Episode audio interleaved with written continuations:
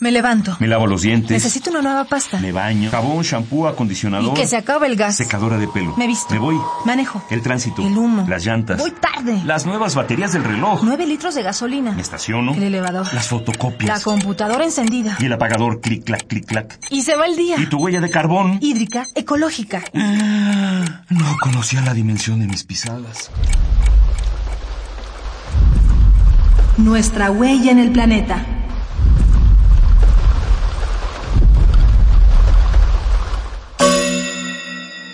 Consumo responsable.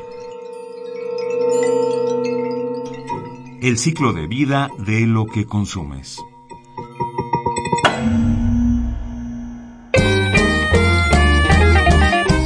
Naces, te reproduces, quizá busques el significado de la vida, te mueres. Naces, consumes, contaminas, te sorprendes al ver a tu planeta tan acabado, te mueres. Ciclos de la vida. Los seres vivos los tienen y adivina qué. Los productos que te compras también.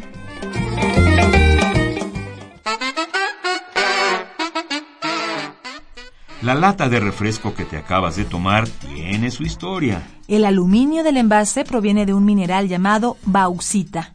Para extraer este mineral se remueven decenas de hectáreas de vegetación y suelos frágiles. Se requiere energía y materiales para su transporte, moldeado, empaquetado y comercialización.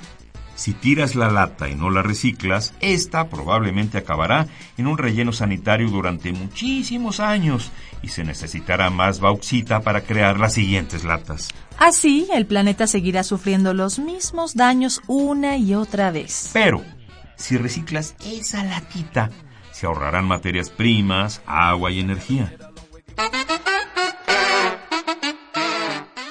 En cada etapa del ciclo de vida de un objeto, se van tomando decisiones que ayudan a hacerlo más o menos amigable para el ambiente.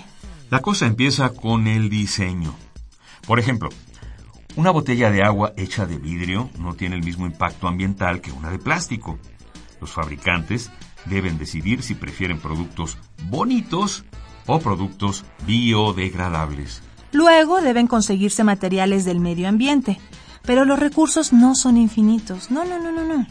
El sistema actual de producción y consumo está sobreexplotando los terrenos de cultivo, los bosques, las minas, los lagos y los mares. Además, para hacer un producto como una lata de refresco, se necesita energía para sacar, transportar y transformar las materias primas en objetos. Es más complicado de lo que parece, ¿verdad? A veces ni cuenta nos damos de todo lo que se necesita para que tengamos en nuestras manos las cosas que nos gustan.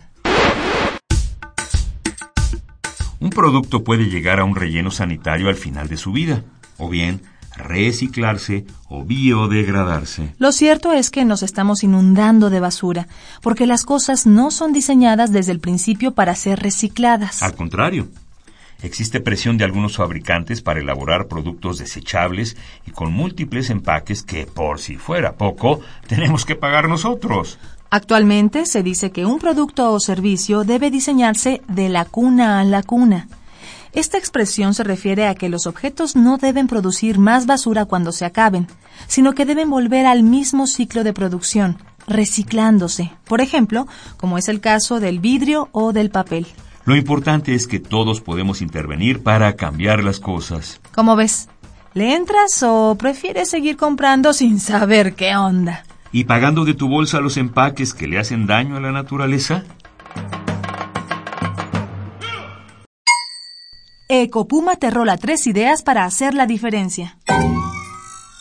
Investiga si lo que vas a comprar impacta al medio ambiente durante su fabricación, transporte y disposición o si genera alguna injusticia social. Elige lo biodegradable, reutilizable, reciclable y no tóxico. Consume productos durables y con menos empaques. No te pases al lado de la contaminación. Hagamos la diferencia. Ecopuma, Universidad Sustentable. Esta fue una coproducción del PUMA, Programa Universitario de Medio Ambiente, y Radio UNAM.